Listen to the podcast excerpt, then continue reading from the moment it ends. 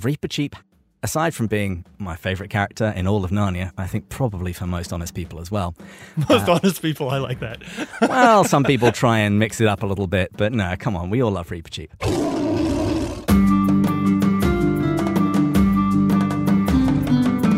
Welcome to Talking Beasts from Narnia Web dot com, where we explore the world of C S. Lewis and keep a watchful eye on the latest Narnia movie news. This is Talking Beasts.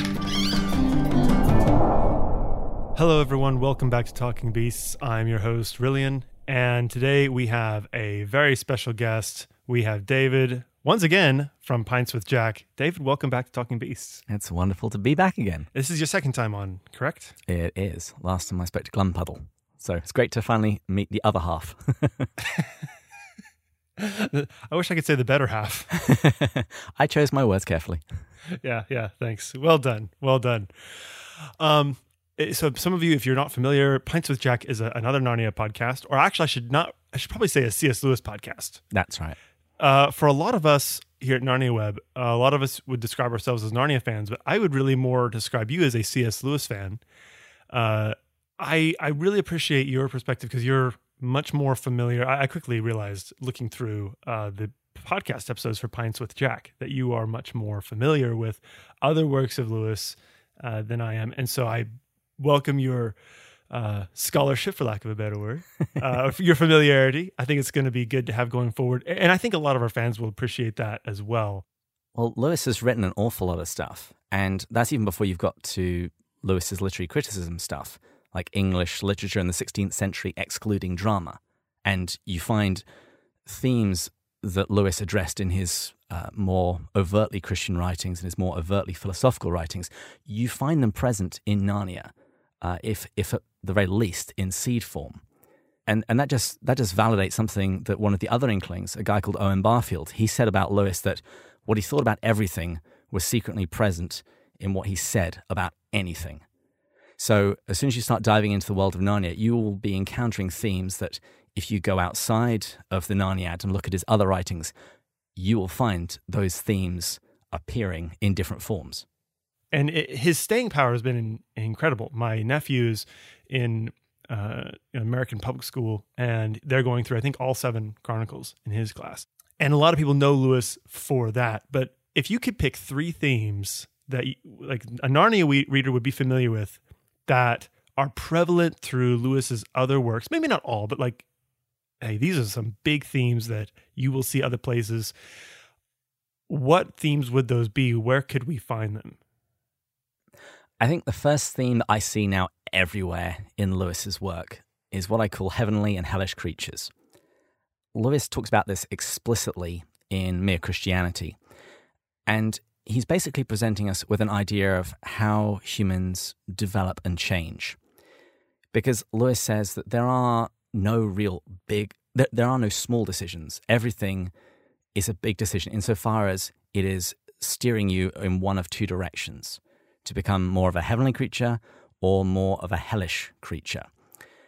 And that's in all of the choices that we make. And he just sees our life here as just playing out all of those decisions and forming our character in that way. And people that are familiar with Narnia see this play out. You see this play out with Eustace in particular. You see how his choices change him. What happens? He he goes to sleep on a dragon's hoard with dragonish thoughts in his heart. And what happens? It begins to manifest. He becomes a dragon himself. You also see it in terms of Edmund and his choices. He didn't start out with a plan to betray his family. It just started out with wanting some Turkish delight.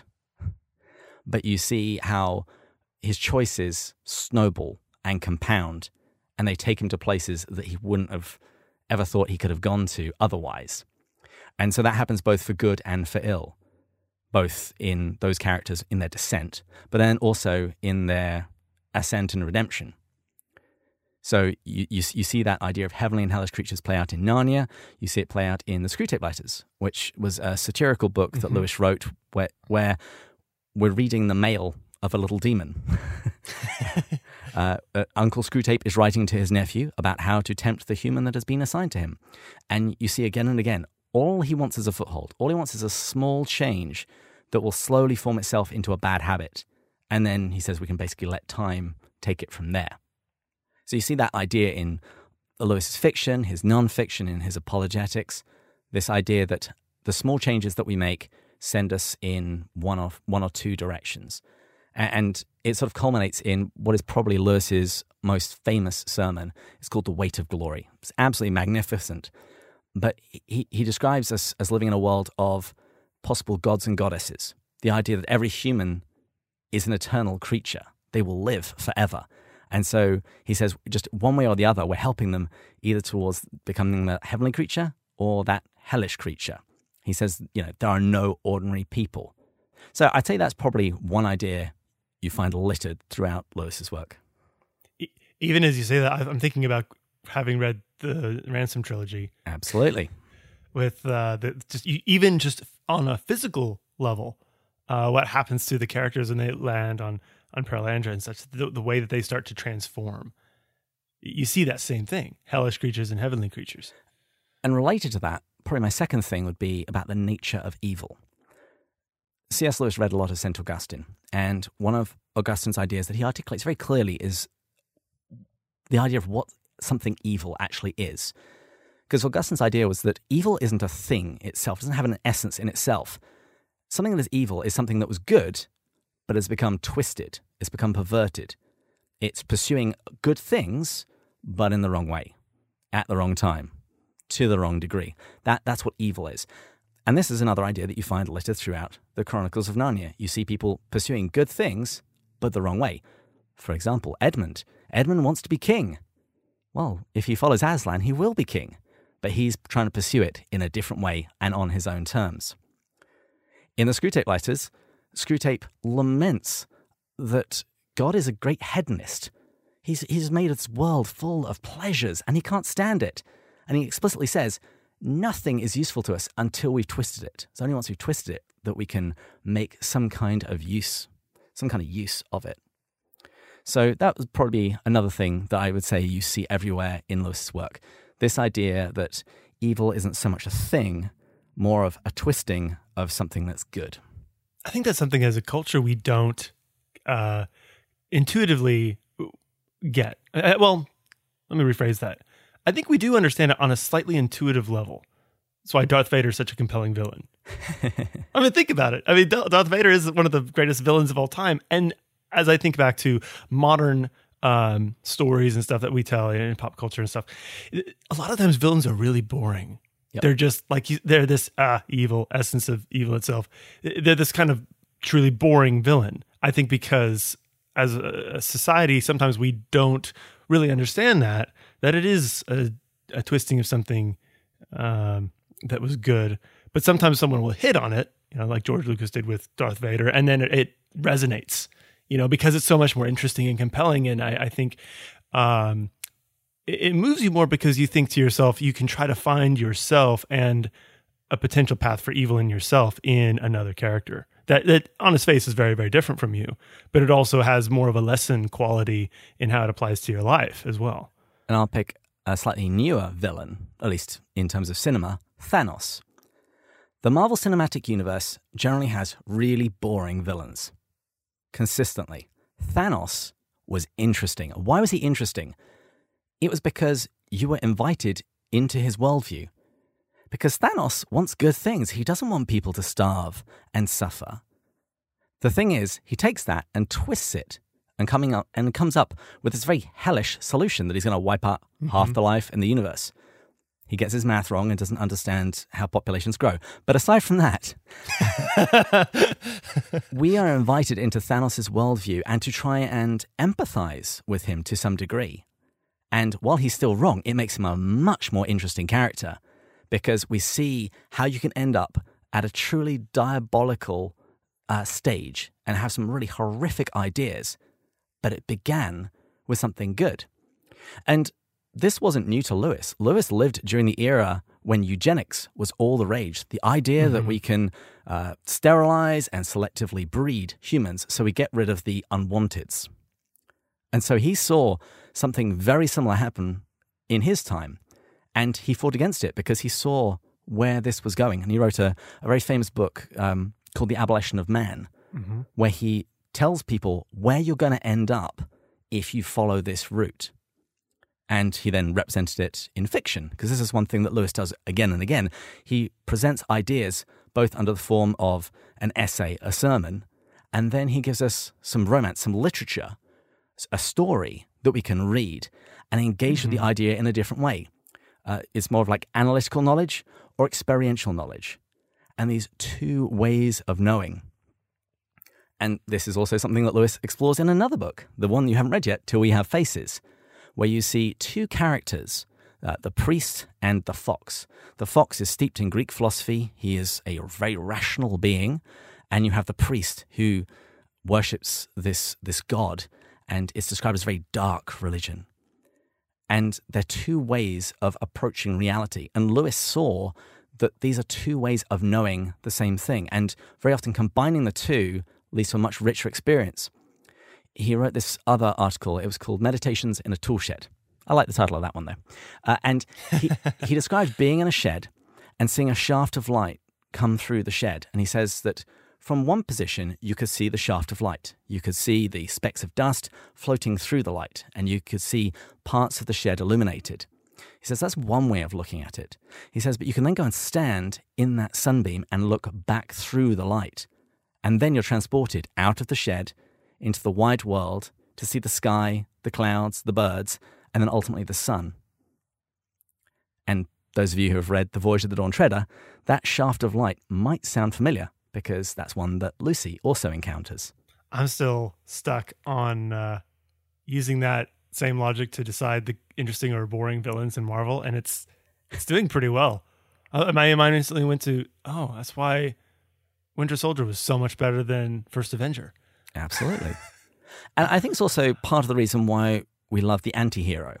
Uh-huh. The, the person who is flawed. James Bond is probably a classic anti-hero. He is not a good guy. He, he right. is all kinds of broken and makes a lot of very dubious choices. Mm-hmm.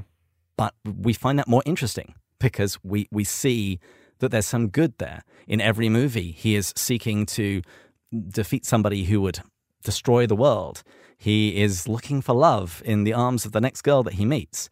Uh, and while he does some good, usually saves the world, the girl doesn't last to the next movie. Or even the second half of the film. And also there's usually a body count along the way. Yeah. So you asked for three. Three things I see in Lewis's work. Uh-huh. For my third one, I'm going to choose pretty good joy. So far. Thank you. It's it's really hard. It, it's there's, there's so many things. It, I know it's going to be tough. I started the phrase. I thought this is going to be a tough question, but he can handle it. He can handle it. Well, when you messaged me uh, about talking about Lewis's works outside of Narnia and common themes, I literally just sat down for half an hour and just wrote out everything I could think of. I had a sixteen-page document without even trying. Uh, but for my third, for my third item, I'm going to choose joy.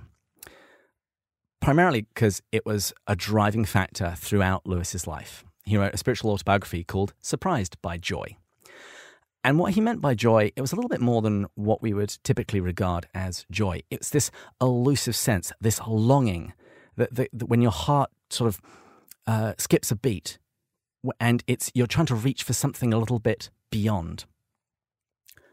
And the Narnian example of this is Reepicheep. Aside from being probably my favourite character in all of Narnia, I think probably for most honest people as well. Uh, most honest people, I like that. Well, some people try and mix it up a little bit, but no, come on, we all love Reepicheep. Uh, but in The Voyage of the Dawn Treader, Reepicheep has this great longing for the utter east.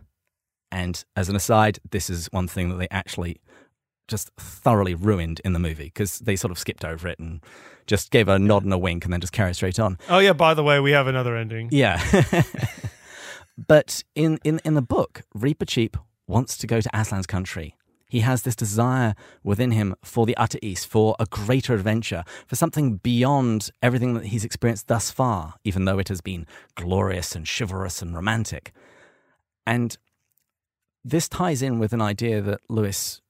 Lewis articulated in Mere Christianity actually as an argument for belief in God. He talks about, well, creatures aren't born with desires unless those desires can be satisfied. And he says, well, a baby feels hunger. Well, there's such a thing as food. A duckling wants to swim, well, there's such a thing as water. Uh, men have sexual desire, well, there's such a thing as sex.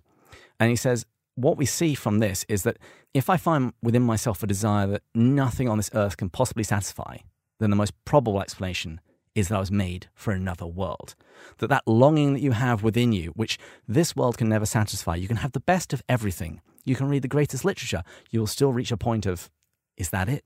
You can have everything in the world, all material possessions, and there will still come a point where you know that you want something more.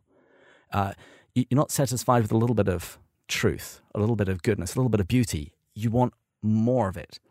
And Lewis saw that as a signpost pointing towards God. And so you find that littered throughout his works. His characters having a longing, and they're searching for the thing that will fulfill that longing. I'm not going to spoil Till We Have Faces, but that's also a consistent theme throughout.